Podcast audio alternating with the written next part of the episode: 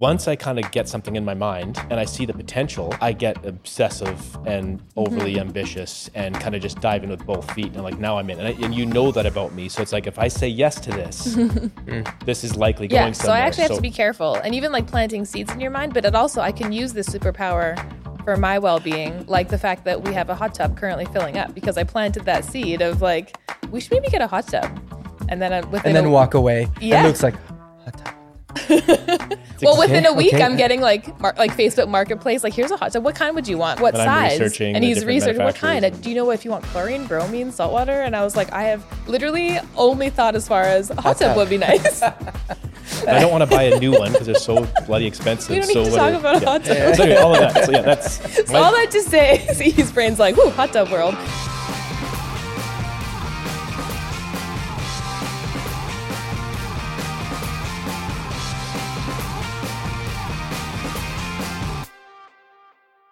Welcome to another episode of Efficient By Design Podcast. Um, today, uh, my guest is Tianna Riemer, my wife, and uh, co-hosting with me is my business partner, Mark.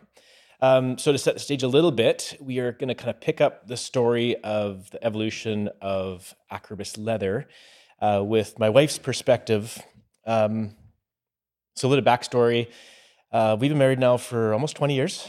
Uh, we've got four kids, and we have built a house together from the ground up. Uh, we've also renovated, done a significant renovation on a uh, seventies home.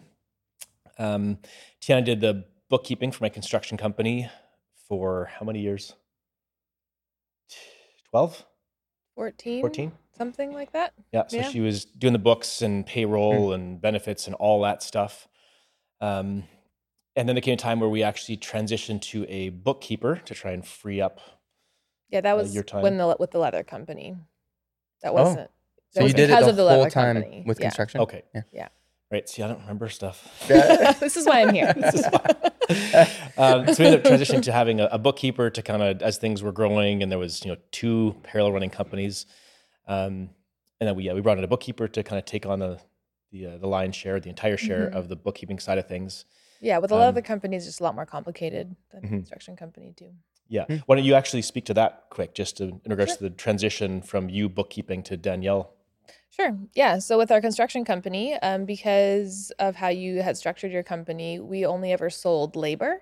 And so that simplifies the bookkeeping a lot. So we didn't have any um, materials that were going through our business. That was all separate and done by the homeowners or the um, developers that you were working for.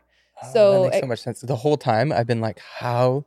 How did you do it? I'm like, every little nail. Now you realize it was like nothing. Uh, it doesn't. Well, not nothing. So easy. Tianna's like, yeah. come on, man. It was fine. And just for context, it was too, never stressful. The, the, the construction company, uh, what we provided was labor for concrete and framing. Yeah. Right. So I I was asked numerous times to do start to finish, get licensed. You know, because I actually managed the projects that I I worked on, so mm-hmm. I would take on. I would end up calling for inspections and ordering all the material and scheduling pump trucks. And like I, I managed the, the projects because that gave me control of that that whole operation. Um, I'd be responsible for it, and then things went smooth. There's more work for me, but I basically functioned as a general contractor um, on a project, but only actually charged for labor of of uh, concrete and framing. So that mm-hmm. was that was what we provided. Yeah, and it grew like there's. I don't have a, you know, degree in bookkeeping, not degree, I don't know what you would get, a certificate in bookkeeping, mm-hmm. whatever you take to be like an official bookkeeper. But I was in, I like math. So I was in, when I was in university before I dropped out, um, I was doing a math major. So just working with numbers I'm really comfortable with. And so I was able to self-taught along with the helpline of the C R A, called them a lot and asked a lot of questions. That's interesting to me. Yeah, I guess. Yeah. I mean, it's it's unfamiliar for, territory yeah. for me, so that's why I'm yeah. like, okay. So when you would buy like a pair, uh, a pair, uh, a, a box of screws or something like that, you would just send the receipt to you, to the builder, or you kind of had a different line for this. Uh, well, we don't okay. need to get all into. Yeah, no, that, that's interesting. Yeah, yeah. So so basically, I would provide. That was part of my what I would supply would be fasteners. That's mm. pretty yeah. typical here. At anyway. First, you didn't. And yeah, it for the was first while. Annoying because yeah. then you'd have like a leftover box and then what do you do? And so it yeah. got easier just to say, you know what, fasteners are included. Whatever's left over, we just take to the next job. Yeah, yeah, yeah. And this is also back in like the early-ish two thousands. And so, you know, the technology we have now and the online systems and the hour tracking, like that stuff didn't exist mm. on online, you know, in applications. I mean, I was using a flip cell phone mm-hmm. and we had Excel. paper timesheets. Remember the our... Razor phone? Yeah. Oh, yeah. Jeez, man. And then the BlackBerry. Yeah. I never had one. Yeah. So, so we went from like all hard copy stuff. So I think, you know, for the amount of bookkeeping I do now for the leather company, which is all online through apps, super easy, intuitive, um, all online. I think back to Tianna doing it, longhand, hard copies, you know, reading my employees' chicken scratch on timesheets. You know, that was a... That was probably the hardest part. Job. Yeah. Like, come on, Chad. Yeah, literally, we had a Chad. He's great. We love Chad. Well, Chad, Chad again, is my wrong-handed, right? My yeah. both hand, he's not right or left-handed. And I just tell people, he's he's just awful with both hands. Wow. He'll write... He'll, he'll laugh at this, but he would write either left or right-handed, and it would be it'd be chicken scratch with both. He's like, I can write with either. No, you, you kind of can't write with yeah. either, actually. Yeah, but the as far yeah the bookkeeping goes, I just kind of learned as I went. Uh, um, it's interesting. You don't need to charge G S T until a certain amount and things like that. So when I needed to, I would learn that piece. So I was mm-hmm. able to kind of learn it incrementally, and uh, yeah, and it, it just worked. But yeah. it was very evident very quickly with the leather company that this was a whole different ballgame. Mm. Right, you're importing goods and exporting goods, and you're um, now selling a product. You have selling inventory, every, yeah, all the provinces taxes. and taxes, yeah. and yeah, all of a sudden I thought it was like I was pushed off a ledge, you know, in the ocean where all of a sudden there's those drop-offs. I was like, whoa, this is like way different, and so that's when uh, we brought in someone else, and yeah. uh, and that was pretty early on because at mm-hmm. that point, uh, like I didn't have any employees yet. I was doing everything by myself, and it just became. You became aware that, oh, this next phase is going to require all this extra mm-hmm. work and knowledge that you don't have. Yeah. So very early, you kind of saw the writing on the wall. Like that's, that's mm-hmm. uh, we talked about that, bringing someone else in. Yeah. Um, yeah. So that was yeah. great. So then my involvement just shifted a bit with uh, with the leather company. So now not so much in, in the books, um, still involved in other ways, but quite minimally yeah. Um, yeah. at this point. Well, that was one of the one of the things I remember very early on. When I started dabbling in this um, and getting a sewing machine, and she kind of, I think, saw the potential for this to become something. And it was very, very early on. She's like, just, this is all fine and great. I'm in support of everything. This is great.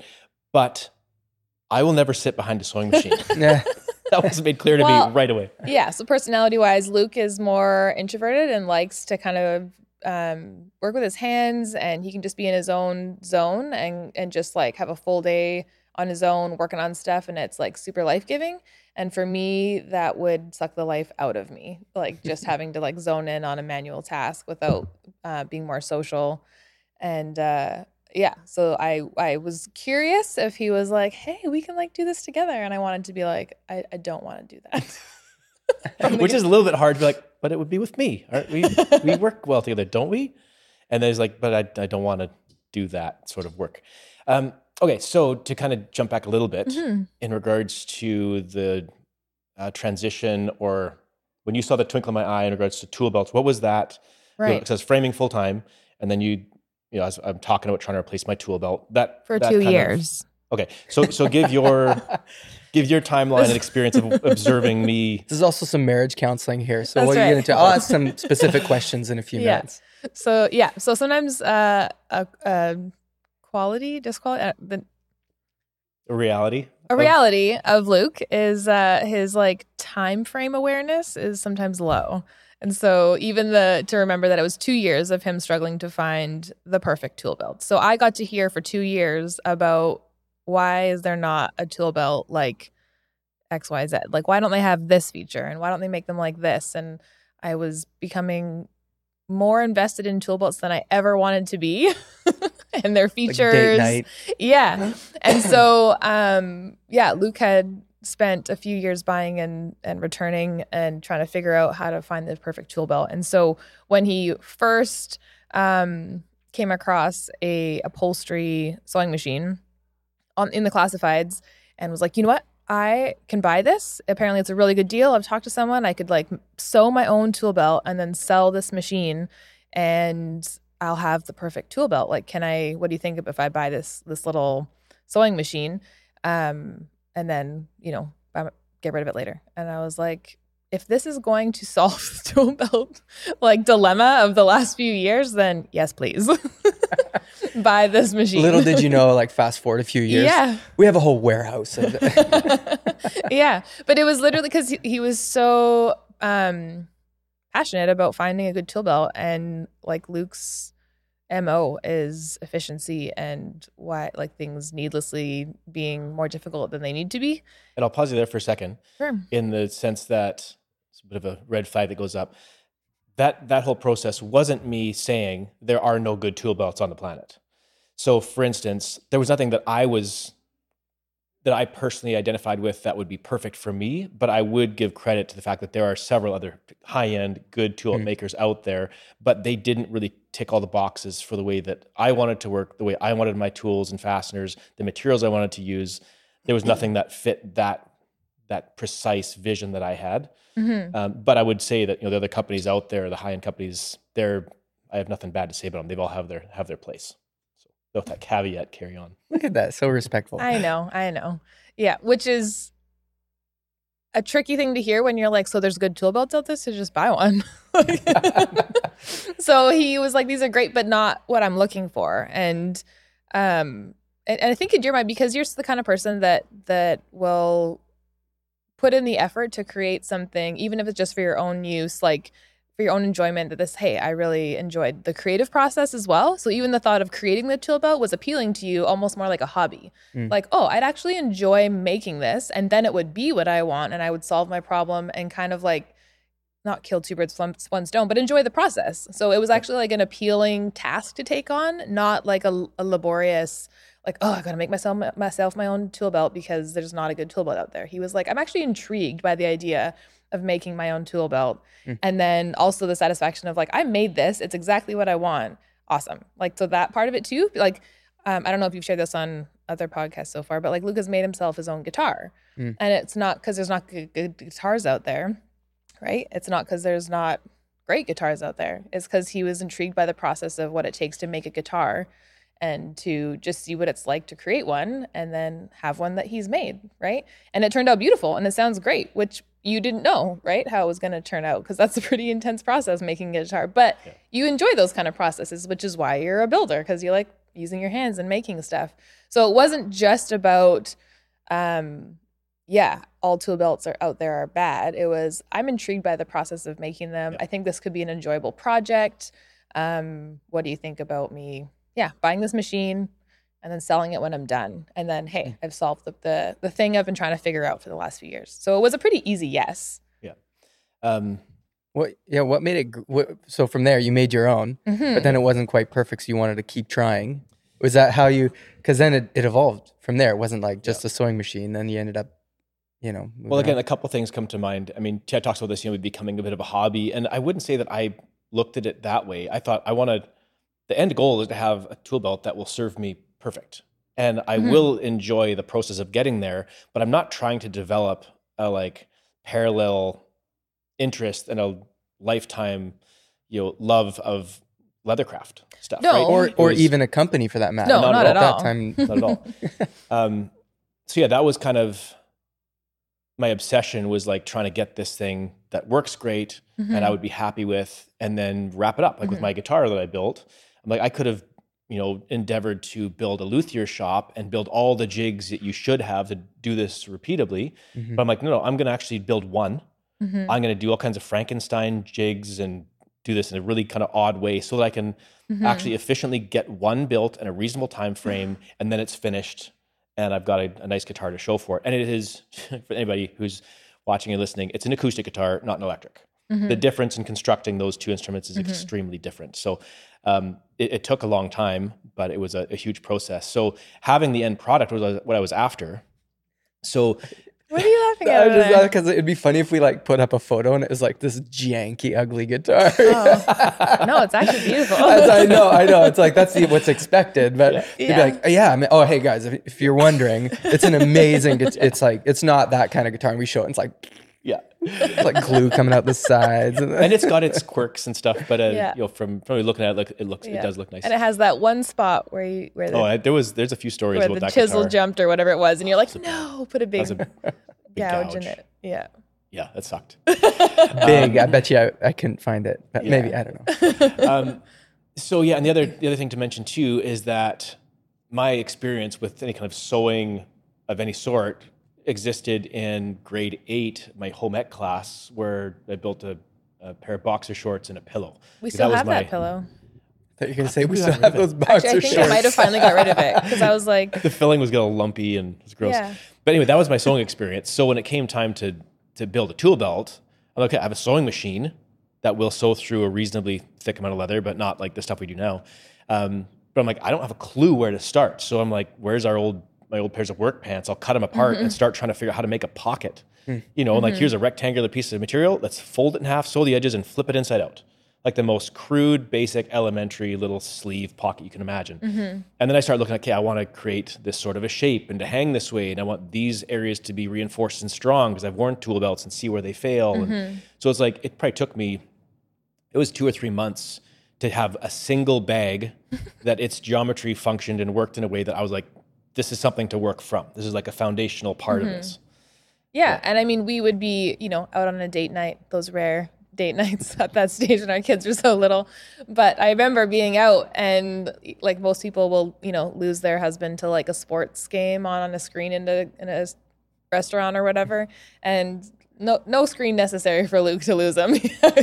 All of a sudden he'd be like kind of off in his world. I'm like, hey, want to come back to our date? What you doing then, that brain? And he'd be like, oh, I was just thinking about if I like made this tab a little bit longer, I could like do this. And, and I'm like, okay, like that's cool. Like, but, uh, but again, it's just your, he, his, uh, his mental, um, energy whenever you had free space would go towards the, the belts in this time and, or the belt, the belt, I should say in this time. Yeah. And then even once, once you built it, so here's the thing, you built it, but then, you know, you, you know, and you wore it at, at your job site. Um, but then you start to notice, ah, maybe I'd change this a little bit and maybe I'd change this a little bit. And then you you could see improvement within your own design and you still had the capability yeah. to make another one. So you're like, I'm going to try, I'm going to try to change that. Yeah. So he'd pass his belt along, you know, once he'd built a, a second version to one of his employees and uh, if they, because they were interested in them, yeah. right? And, uh, and then you'd try again. And so again, it was still, it wasn't, to make tool belts for other people, it was still just trying to perfect the design for what mm-hmm. he was looking for. Yeah, and then not waste the one that was yeah. already functional. Yeah. And so, again, at this point, it was just, but it was very kind of like with your um, making your guitar there. Like, it wasn't the most efficient way because he wasn't planning to reproduce this. It was, you know, sitting on the floor with a utility knife, utility knife, you know, cutting out thick leather. And, uh, and, and it was fine. It wasn't like, um, you complained about it, but you're like, this definitely is not the most efficient way to do this. I remember you saying yeah. things were, like that. Do you that. enjoy the pro- Were you enjoying the process? Well, when parts you, of it. Well, yeah, and like there's there's so much of this, like every aspect of it, that I I can draw parallels to my my building background, to construction, yeah. um, like in like every way from the construction of the tool belt to training staff and and efficiency and workflow and all of those things. Um, like a big part of my brain that I'd ex- exercised through construction was that conceptual, imaginative part of your mind where you're trying to solve real-world practical problems before you have to build it on the job site. So I've had, you know, I've done everything from like entry-level spec houses to multi-million dollar high-end customs. So you get to build all a, a huge variety of different mm-hmm. different styles of, of homes. And there was some very intricate stuff that we built over the years. And some of them where there's like, you know, elliptical ceiling, radius ceilings intersecting a radius uh, arch top window intersection. And you have like radius and elliptical intersections that you've got to frame out of wood.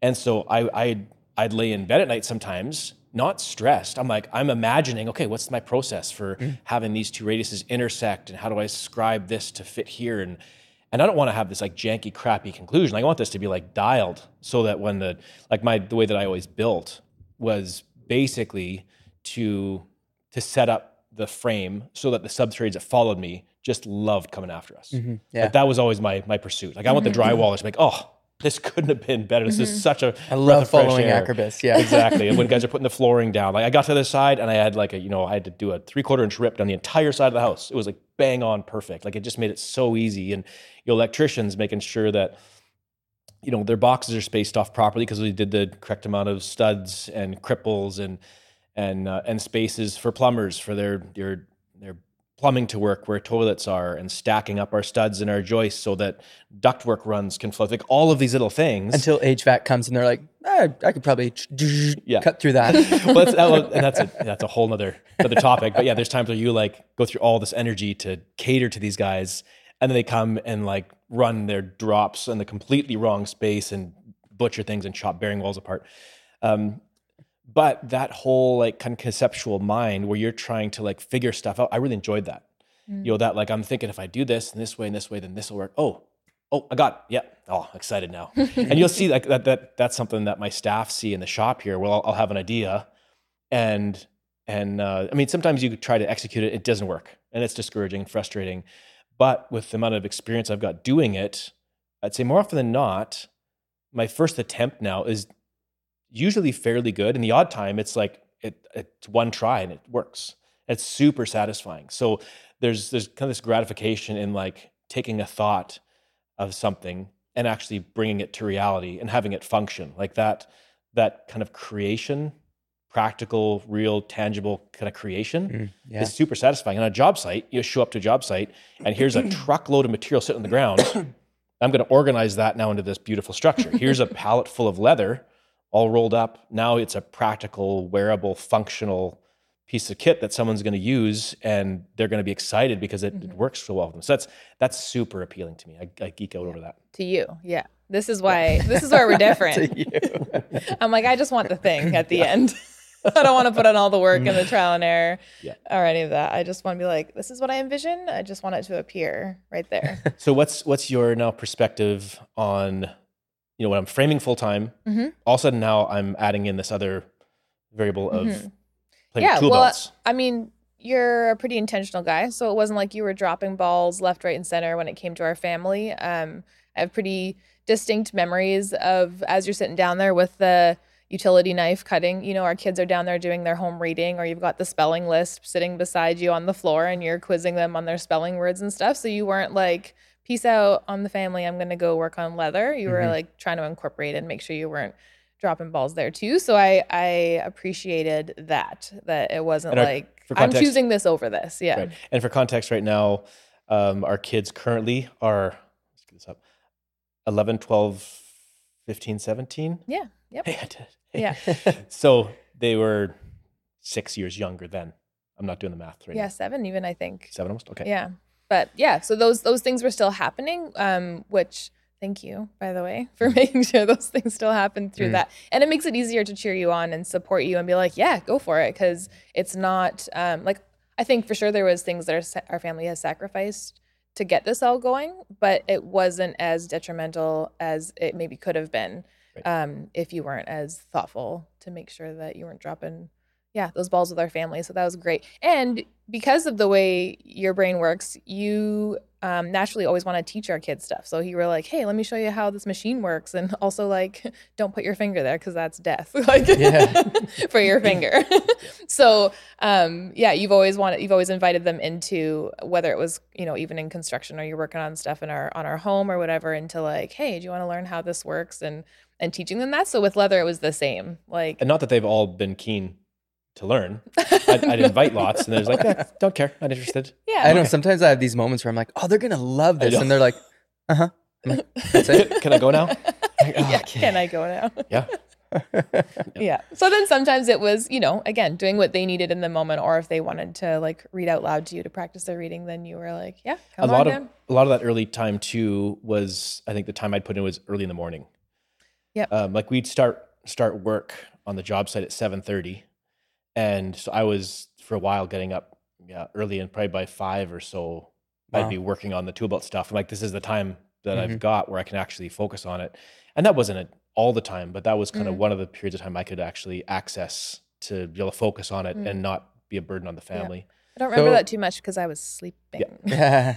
So at this point, this is like, you're still making them for yourself. You're still trying to perfect it. Mm-hmm. Yeah. You've been handing some of the, you know, yeah, his crew was a decent size at the time, so we had lots of people to like, and even you would say, try this one, because they had different needs too. So then you got intrigued with the idea of, you know, Chad, your, your wrong-handed guy, being like, yeah. oh, well, what would Chad need? And yeah. do you find what you're looking for out there? And well, I can make you one. Like all of a sudden you're realizing like I have the ability while I have this machine, you know, before I sell it, I'm going to, I can help make a belt for you. And you found that kind of fun. So then you were figuring out what your guys liked and what they were hoping for in a belt and making them custom ones. And even like to care for them and as gifts, you were like, oh, I can like, yeah. show them my appreciation by making them this belt. So it was sort of like as a gift mentality for a while too. Yeah. But at the time you were working at a pretty big development in Penticton there, and uh, other trades and people started to notice these belts that more and more of your crew were, were wearing. And so there was started to be some interest and intrigue, and people were asking like, hey, where'd you guys get those, right? Is that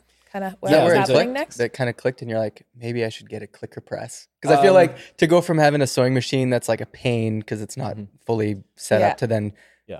get a clicker press or well, then get a better sewing machine. I think it was the better sewing machine was first. Yeah, well, the, if I jump back for a minute, yeah. like when the when originally I needed to replace my tool belt, mm-hmm. but the very, very beginning, right away I was like, could I make my own? Mm. Before I even did all the research to yes. look around, I'm like, what would it take to make my own tool belt? That could be cool. And I researched for a couple of weeks. Sewing machine, clicker press, kind of like educated myself. Like, here's like the the base. If you're gonna, if this is something you're ever gonna do, this is what you would need.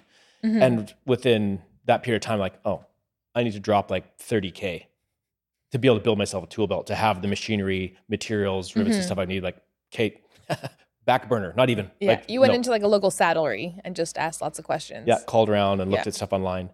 Um, so then, when uh, it came time to start moving forward with it, mm-hmm. then it was like, okay, I know I know the equipment that I would need for this to carry on if I'm going to do this more. Um, so that was the moment that you had a bit of a click. You're like, mm-hmm. oh, maybe I should do this. Well, and you also enjoyed it. Like, again, he enjoyed the creating. He enjoyed that people had different things that they were looking for. You were trying to figure out what's the most, um, like, universal. Like, what are what if you're, like, you know, your average framer, this is what you want. If you're, um, yeah. Let's say it was it was all kind of a means to an end. Mm-hmm. Yeah. But the end kept getting farther away. Yes, and then right? but then you you um sorry, I'm lack for words here. Um you kind of more thought of it as like a side hustle. You were like, something I enjoy, yep. and it was kind of like hobby. It kind of switched into hobby mentality where you were yep. like, I enjoy the process. Um, maybe this could be like a hobby where, hey, people, like the odd person wants to and buy a belt from itself. me, and yeah. yeah, it pays for itself. And that was kind of Um, one of the key things actually that he would throw out there of like, how about, how about, this is like the new proposal. How about I keep this machine, right? But, but the money that comes from it, in a sense, pays us back for it. And so that we've, in a sense, sold it back, but now it's its own little hobby entity. And if I can make money through it, then I can use that money to buy some yeah. equipment to make this a little more efficient so that I can enjoy it a bit more and not like, you know, sit on the floor and use, you know, mm-hmm. the blades and that kind of thing to, yeah. to cut them out. The, the, the moment that it, there was the twinkle in my eye, if I'd called it that, was when we were working at Sendero, Sendero Canyon, this big development that we were building in.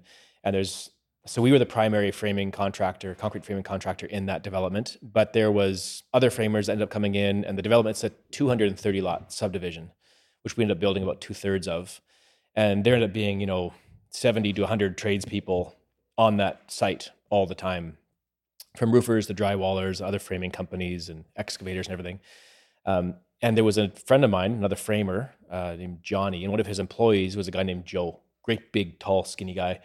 And uh, he had seen my belts, and we we got on really well with the other crews there. And he came by at one point. He's like, hey, would you make me one of those? And that was the first that was the first time that someone approached me and was like, I would I would pay for something like that if you'd make me one. Mm-hmm. So that was where I I took that on mm-hmm. and was using my little sewing machine, and I I kept trying to take my little sewing machine and treat it like a big sewing machine mm-hmm. and putting heavier thread and bigger needles and uh, just pushing it to its limits and breaking things. Mm-hmm. So to the point that I'm wearing safety glasses because needles are exploding in my face. Yeah, and kids can't now sit by you. Yeah, and I'm getting frustrated because now I'm like, there's a better way. And I know what the better way is, mm-hmm. but it costs money. Mm-hmm. Is this a step that we're going to take mm-hmm. at some point? So that's when I... Especially when you're used you. to tools of the trade being on, and you just you like... You know, like, yeah. You know how to... Oh, yeah, yeah. Exactly. Like, I know that there's something that does this well. Yeah. yeah. And if it's out there, there's... I mean, there's time and a place also. I mean, here's a here's a good analogy. When we were doing foundations... Um, there's a couple tools that I I was tempted to purchase. So one of them was a Hitachi rebar, uh, electric rebar cutter and bender. So instead of having to manually bend and cut rebar with a variety of other kind of lame tools, you could buy this Hitachi electric bender, and it would bend all your L's, and you could actually shear metal with it.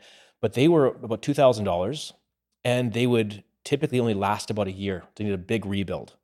And so I was, so I was like, that would be nice, but after not too long, it's going to be a problem, and I don't know if I can justify the cost. So we'll just kind of carry on in this other manner for now, and maybe down the road when they perfect the machine, it'll become justifiable. Um, so there's, there was lots of tools that we could have got um, at times that I'm just like, you know, it, it doesn't, it won't pay for itself. Mm-hmm. You know, we'll have a, a short-term benefit for a long-term headache. Um, and maybe we'll end up paying more for it, and the maintenance won't justify the time that's saved, right? So again, that's like a, that's a pretty typical um, issue in any industry. But the sewing machine was another one of those things. Like, I can make do with this. Where's where's the threshold where it's justifiable to take that mm-hmm. next step? Well, and some of your designs developed too, where the, the amount of layers that you wanted to go through, yep. you were having to like adjust your design because you're like, oh, I can't go through that many layers. So you were kind of hit this wall where he's like, the ideal design would actually have, I don't know what it was, this many layers of leather, and this machine just literally can't handle it. Yep. And so it, it actually became a barrier for you. And so there was a point where it was a pretty clear um, decision, right? Like, we're either going to go down the path where you're going to maybe make this little side hustle thing. Properly. Yeah, yeah mm-hmm. properly, and do it, you know, efficiently. Or it's going to remain a hobby, but you're not going to be able to do it to the best of your ability, in a sense, is how you figured out how to do this, which in my mind is like, Luke will not thrive. Well, I was going to say, I'm like, knowing your personality, yeah. knowing my personality too, I'd be like, I'm already this far. Like, yeah. we're doing this. But yeah. then that's when the proposals yeah. start coming. Right? Yeah. Well, it was at that moment where I'm trying to build this tool belt for Joe, mm-hmm. was his name, right? And I'm trying to backstitch, and I can't. Mm-hmm. And at that moment, I was like, am what I doing am, this? Yeah, or what am, am I doing? Or am I not doing this? Either I'm wrapping this up, I'm not going to do this half-ass and be, be unhappy with my product. Mm-hmm. I'm either going to wrap this up and sell this stuff mm-hmm. and be done with this, or I'm going to carry on and take make the appropriate sacrifices and investment to take the next step forward mm-hmm. that it will remove the barriers I'm currently dealing right. with. And this is after, I don't know if it's up to a year now, but this is after many months of him. Probably a year. Yeah, like working with the leather, creating some tool belts, getting pretty excited about your designs um, and how it's going. Also starting to, at this time with Sendero, I had been building into my leadership of my team, and I was starting to be able to free myself up a little bit. Mm-hmm. So now I'm like not having to be on the job site, mm-hmm. you know, all the time. I've actually got some margin now. Yeah. Do you think this is what pushed you to start to free yourself up? No, that was, which I've talked about in other podcasts, that started actually at Chadwell's build mm. with uh, Chad and Lance, and that whole situation of like having to intentionally draw back a bit to mm-hmm. build into them, because I was so prone to micromanage my projects mm. and be control of everything. And there came a point where that I became aware that that was not really respectful and mm-hmm. building into my employees, my guys that had potential. Mm-hmm. And I actually like, for me to actually grow this company and honor them, I mm-hmm. need to actually start stepping away, giving them authority and responsibility, mm-hmm. which will build confidence in them. They'll start being able to take on crews and projects themselves. And it actually frees me up, grows right. the company. I can then come into a supporting role. Uh, and so that's that when was, you that had... Transition. weren't in the development, you had houses kind of in different spots, and it was hard yeah. to be everywhere at once too, yeah. right? And Just we were like kind of physically. bringing on more people. And yeah. so I that was that. kind of an intentional change then. So I'd kind of staged that in my business practice already. Mm-hmm. So when that time came mm-hmm. with the leather company, I'm like, I've actually got the infrastructure already mm-hmm. in place that allows me to start mm-hmm. being a little bit more absent. And I think for you, it probably it was pretty was incredible a, in that space in particular. Because yeah. even when you talked about that in the previous podcast of you started when somebody called out that your guys showed up but they weren't making decisions, or they were afraid to make decisions. Yeah. And then that shifted your leadership. Yeah. yeah. Uh, yeah. No, I was going to say, um, I think as well, you were starting to feel like if you were to continue down this path, it was going to m- more significantly um, infringe on our family time mm-hmm. and on the rest of our life. And so you were, you were had to make a decision um, with, can I step back a little bit in my time from the construction company while still managing it from home, right? Like you're, you're available, you're, you need, you go in when needed, but can I take some hours and dedicate them during the week to these tool belts, yeah. and is it worth it? So you're trying to balance that out. And so I remember, I actually remember standing on the stairs when you gave me the pitch for the um, for the stitcher? harness stitcher, yeah, for the like the heavy duty sewing machine. And I remember because Luke doesn't come to ask anything unless he's like done his homework and he's thought through like my possible responses, and then he's got like a response for those responses is usually how it feels. I don't know if this is super intentional, but usually how it feels, so that um and not that he's like trying to manipulate, but he just wants to be really prepared for um how the conversation, I guess, will go. And so I remember feeling like, whoa, like he was really prepared, like more than usual prepared for this conversation and my possible reactions to yep. putting out, you know, a few thousand dollars for this machine, which um, was a significant investment for us. Yep. Like at that time, when I'm just thinking about all the things we had going on in life and things we were dealing with, um, it it was a sacrifice at the time. To, to make this investment. Mm. And so like it wasn't. Which I was aware of. Yes, which you were mm-hmm. aware of. Like we felt it personally. Yeah. And so, um, yeah. But I remember being like, like we're actually really impressed with like your approach and how, um, in a sense, I could just see how much you wanted it. Mm-hmm. Right. And how much you'd have been enjoying it and how you were, had thought about like our family and the dynamics and how you're going to spend your time and what this investment was going to look like and how the money was going to work, and this is what it was going to cost, but this is what you think you could make, you know, and, and in a sense pay us back in this amount of time. And yeah. and so part of me was like, I would be cruel to say no. like like and this, you're, is, after, this is life-giving yeah. to you yeah. at this point, right? And like th- This is after you've experienced like selling a couple to a couple yeah. guys, and they were like, oh, you know, you sell ten of these and then all of a sudden that thing is paid for. Mm-hmm. Well, and a big a big part of that kind of groundswell of motivation, excitement was that once I got, and I'm, you can speak to this, there's multiple areas of my life where this is the case. Once I kind of get something in my mind and I see the potential, I get obsessive and overly mm-hmm. ambitious and kind of just dive in with both feet. And I'm like, now I'm in. And, I, and you know that about me. So it's like, if I say yes to this, this is likely yeah, going somewhere. So I actually have so, to be careful. And even like planting seeds in your mind, but it also, I can use this superpower for my well-being, like the fact that we have a hot tub currently filling up because I planted that seed of like, we should maybe get a hot tub. And then within And then a, walk away. Yeah. It looks like, hot tub, hot tub. Well, okay, within a week, okay. I'm getting like mar- like Facebook Marketplace, like here's a hot tub. What kind would you want? Like, what what are you thinking of? Like, what and size? And he's researching, what kind? And, do you know if you want chlorine, bromine, salt water? And I was like, I have literally only thought as far as a hot tub would be nice. I don't want to buy a new one because they're so bloody expensive. We don't need so to talk are, about yeah. hot tub. Yeah. So anyway, all of that. So yeah, that's. So my, all that to say, see, his brain's like, "Woo, hot tub world." But but it's but it's something that I know about Luke is that if I, um, in a sense, fan a flame of something, like he's all in, which is again a trust that I have with him is that if he's gonna try a thing, like he's gonna give it everything he's got, and he's gonna do it well. Like he's gonna do it with excellence. And so I'm not worried about buying this machine and it's sitting in our basement and not being used, because that's just not his character and not his personality. Mm-hmm. And so I have a high level of trust with Luke wanting to invest in something because he's clearly thought it through, and he has, has had a track record of following through with, this is what I say I'm going to do and I'm going to do it. Like that's... That, to, to speak back that a little bit, that doesn't mean that everything I've ever endeavored and everything I've ever bought has been like, I've taken it to its end conclusion. No, I think you're I also, perfect. That's what I'm trying to communicate. I've also had you know several things That's what that, I tell my kids. I've never made a mistake. Like, whatever, Dad. Uh, yeah, when my kids catch me for having a mistake, I'm like, there, it finally happened. Yeah, but when you say it a hundred times, it's just like, it's an eye roll. So where I was going with that is if if I don't take it somewhere, I'm also a bit of a purger. I'm like, okay, that didn't work out. Let's move that on. Let's take it up space. Yes. Let's wrap it up. Take it as a loss. Okay, and let's move forward. Yes, you are a purger. That's true. Um, so uh, one thing I wanted to to touch on in regards to the laying out the the sell to you about the sewing machine was that through that process, I'm like, if I got that machine, that could mean. And then my brain goes like full-blown tool belt business, selling tool belts all over the world. Mm-hmm. Potentially one day, maybe, draw that way back. Mm-hmm. I can serve my local little community well. And if it continues on, then I can buy some more equipment and it can just grow on its own. Mm-hmm. And I can just slowly pick my way along. But there's, you zoom out and there's this big grandiose picture of like, how far will it go? Yeah. It could go to cool. to mm-hmm. hear.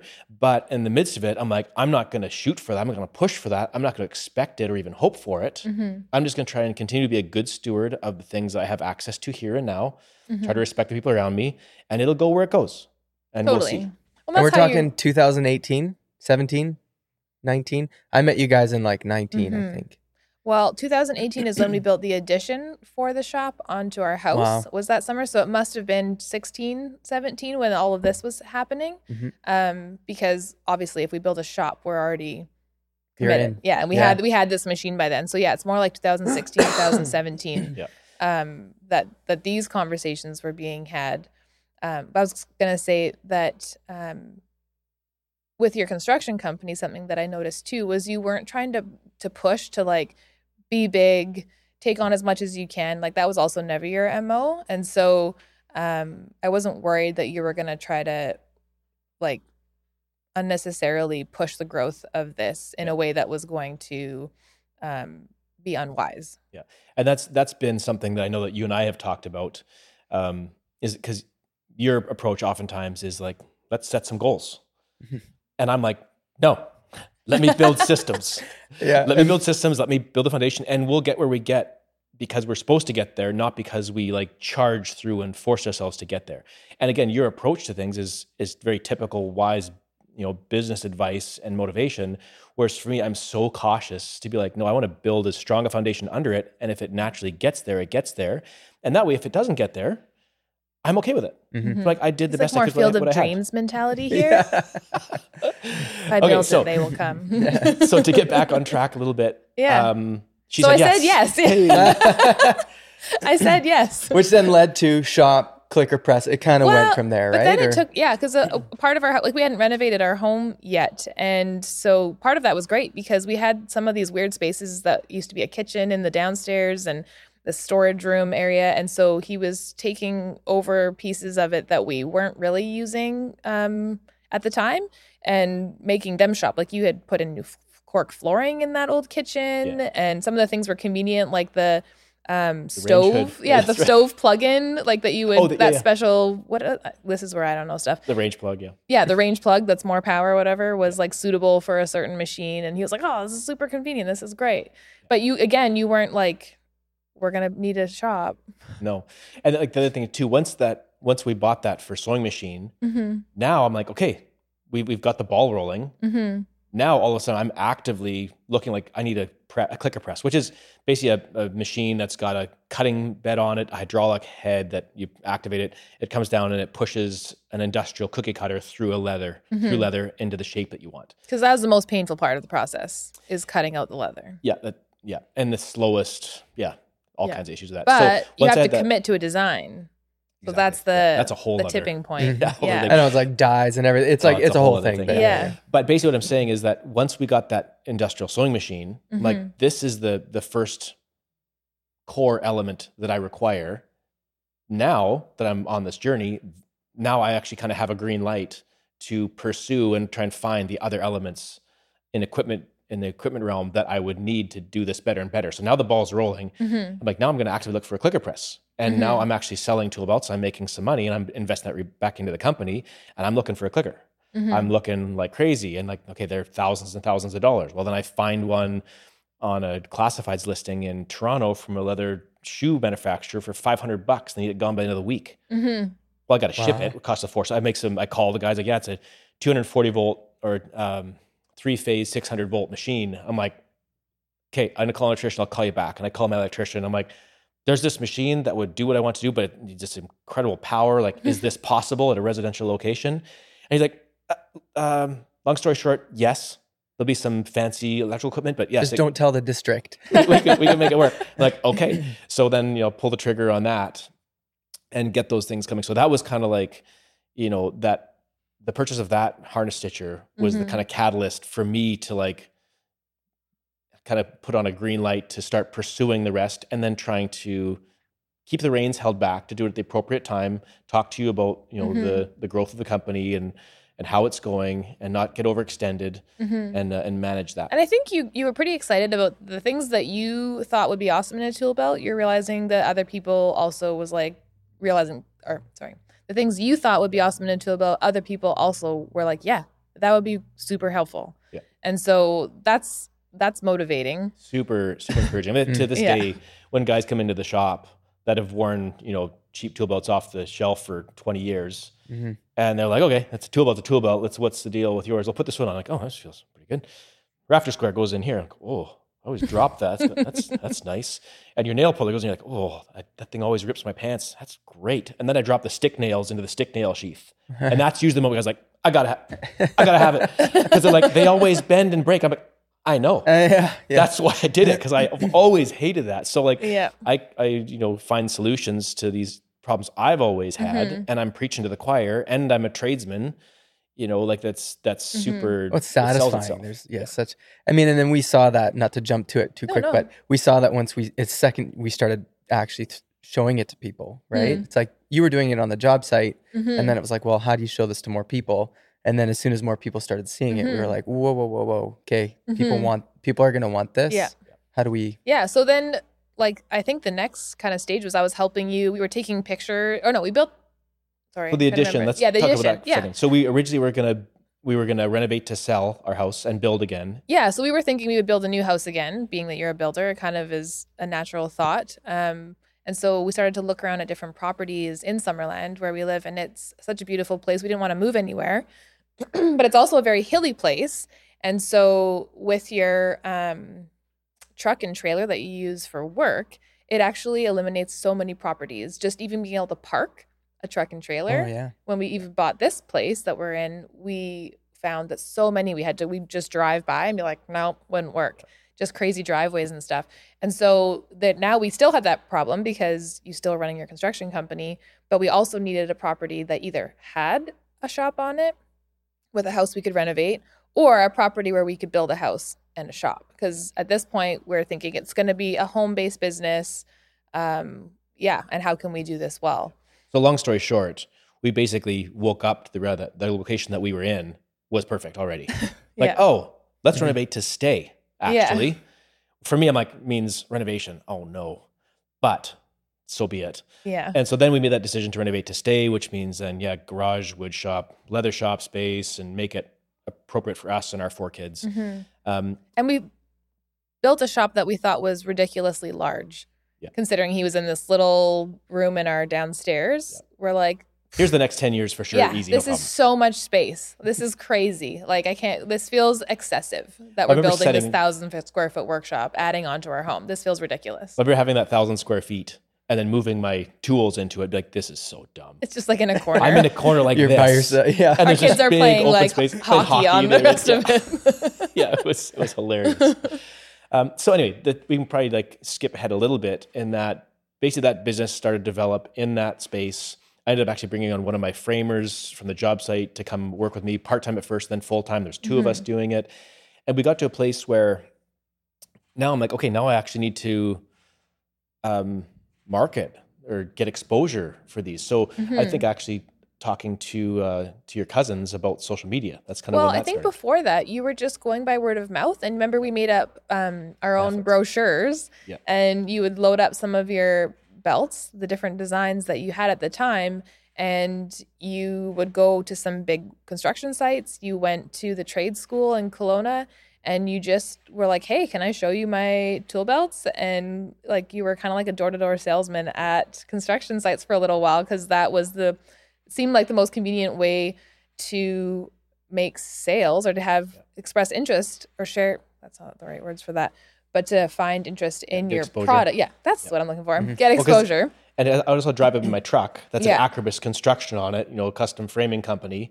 And I'd go to the job sites, whether I'd made a phone call first to give them the heads up I'm coming by, or just show up and be like, hey guys, I'm a, I'm one of you. I make tool belts. Is that interesting? And guys are like, oh, on a coffee break, we'll come down and have a look. Mm-hmm. And I'd sell the odd one, and it was kind of getting word out. Yeah. But our but our back to the bookkeeping side, like our bookkeeping is super basic. I'm just using Excel to make invoices. And so we were pretty limited in even what the potential was for sales. It was basically limited to you in person yeah. making sales, or someone coming to our home, hearing about you and saying, hey, can I come by tomorrow night and have a look at your belts and purchase a belt, and then we'd do up an invoice on our yeah. computer. So there was this gaping void between what you were doing to sell a few locally to do we want to, the next leap was have this available online, have a website people can actually find us online, order a belt, and we mail it to them, which was a quite a steep, like a big hump yeah. to get over because um, at this point, Luke has zero social media. No thank you was mm-hmm. his uh, mm-hmm. approach to social media. And neither of us are super tech savvy or have ever created a website before, anything like that. Yeah. And so his, now that he's got a little bit of efficiency, getting a bit better in the shop and and some things in place and someone helping him out, he has the capacity and the space to start thinking about that next step. And yeah. so that's where your brain went next. So then your cousins, that's when they helped me get social media set up. Yeah, we went on a trip. We took our kids to visit some family in Quebec, and uh, my cousins who are, um, you know, twelve, fifteen years younger than us, um, were like, you should be on Instagram, was sort of, it was like twenty nineteen, I think. And they're like, yeah, you should totally get on Instagram. I bet you get so much exposure on Instagram and you could share stuff. People would love that. And so um, I had Instagram, but it's just a personal account. And so my cousin actually was doing business school, and so he helped him set up um the account while we were there actually, and gave him some tips and, and things. And so that was the beginning of that. Yeah. Thanks, Michael. Yeah. um, so then it basically came to a, a point where, where we were like, okay, what's the next step? We got a little bit of social media, see what, what that is, how yeah. that goes. Um, and then I started thinking about, okay, the next kind of step for exposure is probably to get online. So I started thinking, okay, how do you, I mean, I did computer design in like grade ten back in, what would that have been? ninety-seven? Yeah, it doesn't count, ninety-six? I don't think. Mm-hmm. It means nothing. um, so I started thinking, okay, what are, how do I build a, a website? You know, what's a template website I can use? I look, looked at Wix. I remember that's what comes to my yeah. Wix websites, and these are templates you can plug into. I'm looking at this stuff. I'm like, oh man, this is a huge can of worms. I have no, no idea what I'm doing. Yeah, and usually when it came to computer stuff and like even invoicing and things, you were looking to me for help. I was the techie one, which I'm yeah. not techie. And you're like looking at me for website. I was like, I got I got nothing. I was like, I got absolutely nothing to help yeah. you with this. so so through a, a friend of ours, um, I'd kind of asked around to a few kind of business friends and be like, I, I think I need to talk to somebody, get some advice. Mm-hmm. I think it was just in a casual conversation though. They were asking about your business mm-hmm. and you're like, this is the next step I'm looking for. Um, this is kind of what I've done. And, and this was a mutual friend of yeah. us and Mark that was like, my friend Mark is actually someone you should talk to. Yeah. Mm-hmm. And my, my, so I ended up reaching out to Mark, and this was purely like, hey, this is this business thought that I have. And I need to do a website. What sort of a website should I build? What's your advice to me? Because our mutual friend, Bryn, is like, you just call Mark and he'll point you in the right direction mm. and give me some advice. Mm-hmm. So this is no, no, in no way, shape or form, me reaching out to actually get help with the business and the company and website design. It's like, what are some websites, like what's the advice you can give me with how I do this? Um, so I got in touch with you. So why don't we just kind of transition here now to that discussion, how that landed on you, and maybe even just to give it a background, give us like a, a two-minute on who you are, what your background is, and your experience in your company. Yeah, yeah. Um, the funny thing is, so Bryn, Bryn made that connection. He hadn't told me yet, so I got a phone call. I missed the call because I was like, I don't know this number. Click, yeah. you know, it goes to voicemail. Hey, I'm Luke. I'm make some tool belts. It was kind of like, I, you know, we run an agency and a film studio and a bunch of, we had a, a bunch of things going on. And so, you know, we're working with like World Vision and like, you know, this one organization, it's like the largest homeless shelter in Canada. We're trying, we're trying to do these like big campaigns. And so mm-hmm. when you, it, and so we're trying to do less of the like, you know, one-on-one, you know, single Redneck business, framer, whatever. Like, yeah, yeah, yeah. I, you know, which he wasn't even looking for. It was just like, hey, you're a guy who knows stuff. You got a few tips. Can I pick your brain for a minute? Was yeah. like his motivation for the call. Yeah, and we had branded and built some like big cu- custom builders in Edmonton and like mm. worked with some bigger companies like locally like that, but mostly that. So when somebody's like, hey, I, I make tool belts in my basement, I was kind of like, I, I don't think that's a phone call that I, I I'm going to take. Like, it sounds bad, but you know what I mean? You're trying yes. to stay focused on your business. Oh, if, it totally makes if you sense. Build like custom homes and someone's like, hey, I want to build like a, this. Yeah, you're like, no, I'm not into it. So that was kind of the first take. And then Bryn called me and he's like, hey, my friend Luke's been trying to get a hold of you. And then the way he said it is he's like, I actually think there's a good business there. And he knew that we had sort of set this new, you know, trajectory with trajectory with our company that was going to say, we're going to do fee for service for all the stuff that we're doing with big nonprofits like global N G Os and that kind of stuff. And then we're going to open up this like portfolio of companies we want to buy that we can help grow, because we know we're really good at this stuff, but we're doing it for nonprofit, mm. and which we love. Like that's this part of this thing. You get to the end of the year and you're like, man, we're helping, you know, homeless people get homes. We're getting water to people don't have it. We're helping abused women get shelter, like all this kind of mm-hmm. stuff. We're like, oh, that's what we want to do. But then you're like, yeah, but there's this skill set in the business that we just really like. It's fun. And, and, and whenever we work with these businesses, we see it's easier to get results too with business mm. versus nonprofits. Like tough. You have to tell deep stories and you mm-hmm. have to, it's a long haul for these big campaigns. And so anyways, we had made that decision. Bryn knew that. Mm. And I think he was like, I think there's a good business there. You should connect with him. It could be a portfolio op- opportunity. Interesting. Which which wasn't I at thought, all on Luke's radar. I thought you knew that. So on our first phone call, I was kind of like, well, we'd be interested in taking this portion of the business, giving you all this. We'll bill it all for free. Let's do this together and uh, see where it goes. And there's shared risk and all that kind of stuff, right? And then I think for you, I'm assuming it was attractive because we're like, we have our lawyers. We've got this, our accountants. It was kind of like, we've got this infrastructure. You can just borrow it, or we can just provide it, and we can grab this thing and go. And um, and on the back end, we're like, okay, well, we're going to tier it and level it and test it. So, you know, after we met and then we kind of got into it, you had like fifty to one hundred people on Instagram. It was like friends and family, yeah. right? And I was like, okay, so let's start posting this way. Yeah. You know, uh, let's, you know, maybe create a forum and like and and post about it. And and I, I remember the moment that it really clicked was when um, an account didn't have a huge following, it was like twenty-five thousand or something, mm-hmm. called Tool Belts, reposted a photo of one of the belts, mm-hmm. and we gained like five thousand followers like overnight. Mm-hmm. Do you remember that? It was like mm-hmm. the first sort of boom, and it was like one hundred thousand views or something, and it felt so massive at yeah. the at the time. Mm-hmm. And uh, and then f- shortly after that, we opened a Squarespace landing page with a forum. It was like, you know, I was, we were in such like simple, simple test mode. Let's just open it and say, hey, if you want to buy some of these, you know, because I didn't want to break the system either. So, and, or go build this whole thing that wasn't going to work. I'm and totally I, by myself at this point. Yeah, exactly. Yeah. So that was kind of why we're like, well, just put a little form open and say, submit if you would like to order some of these, or like put in your, mm-hmm. you know, preferences, and we'll reach out to you, thinking you'd get ten of these and you could chat with those people. And I remember we, you posted about it, we opened it, and then you called me right away, like seconds. It was like right away. You're like, shut it off. Yeah.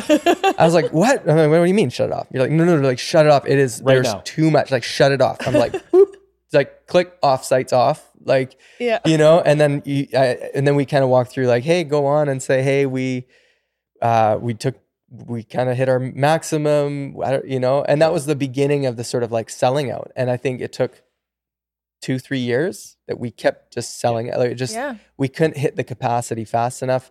And I think that's, there's, it's a positive thing in a sense to the systems that you fought for to build something that's going to be sustainable. That's going to be, you know, yeah, you, you pump the brakes on the growth side. Cause I think there's this other like mentality, the rah, rah mentality that's like, you landed it, there's all this white space, go build fifteen warehouses worth of this stuff and let's like tell the world, you know? Mm.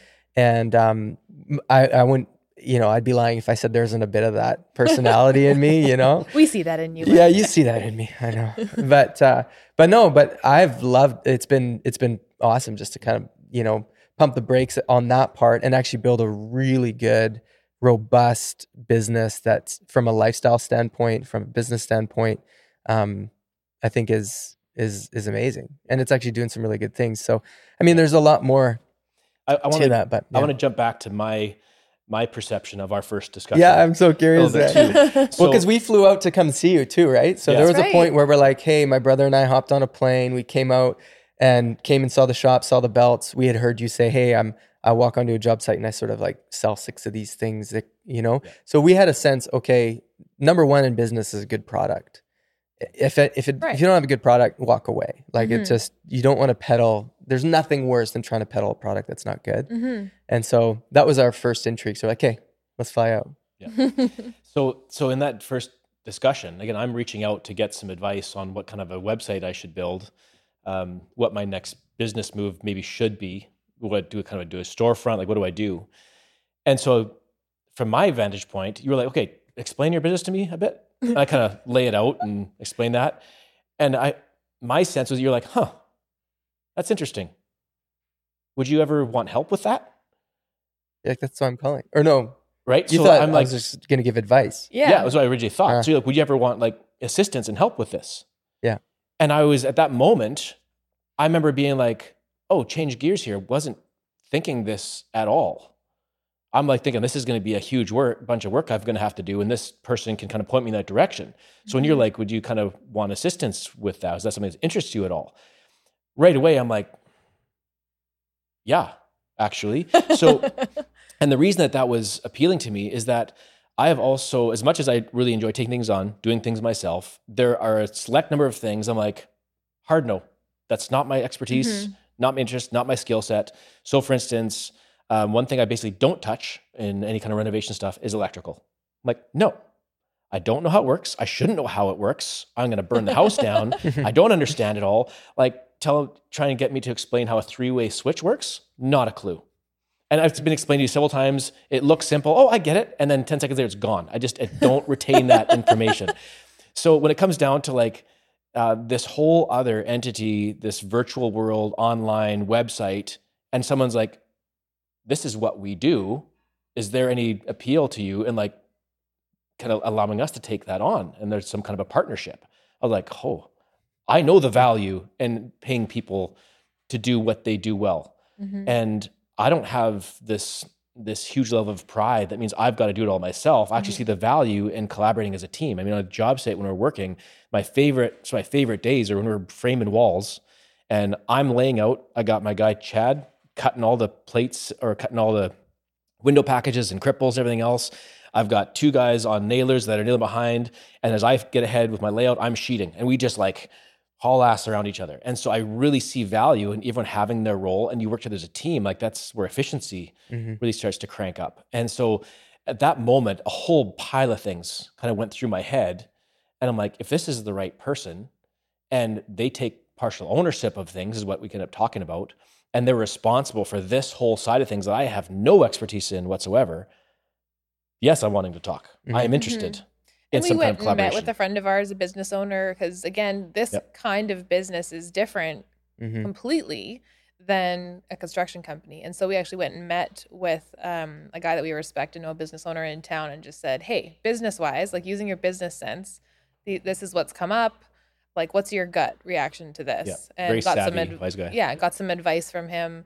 And uh, yeah, just so thankful to have people like that in our lives to be like, hey, can we just talk this through with you? Yeah. Mm-hmm. Is this is this a good idea? Is this a bad idea? Is there something we're missing like that we should be thinking about with this? Um, yeah, so super thankful for people yeah. like that.